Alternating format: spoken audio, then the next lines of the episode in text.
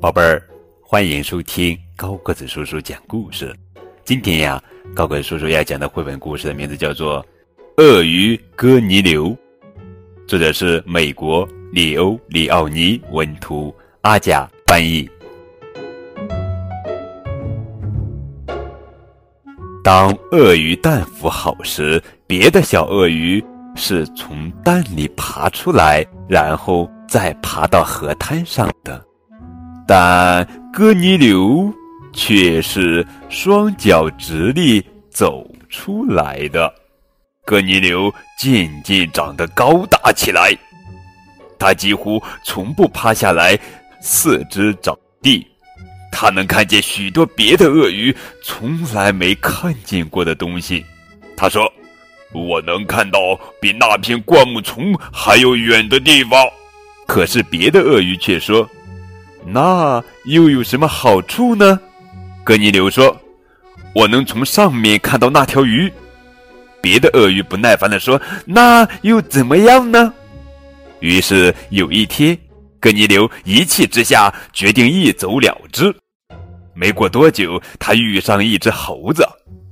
格尼流骄傲地说：“我能直立行走，我还能看到很远的地方。”猴子说：“我能头下脚上打倒立。”嘿，哥尼流大吃一惊，还能用尾巴倒挂在树上。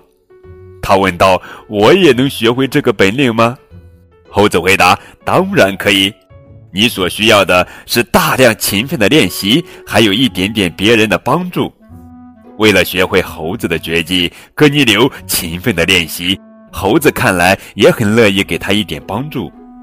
当哥尼流终于学会了头下脚上打倒立和用尾巴倒挂在树上之后，他骄傲地走回到河滩。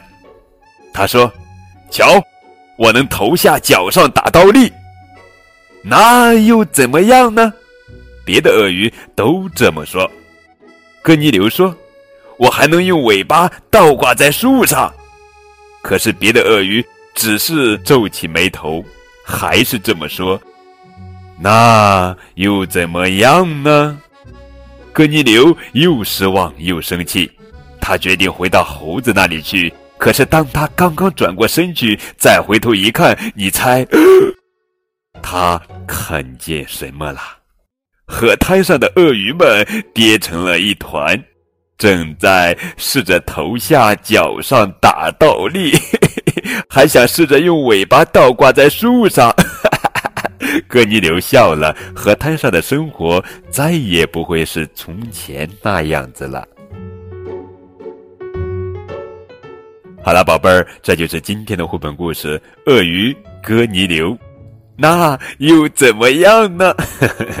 更多图文互动可以添加高果子叔叔的微信账号。感谢你们的收听。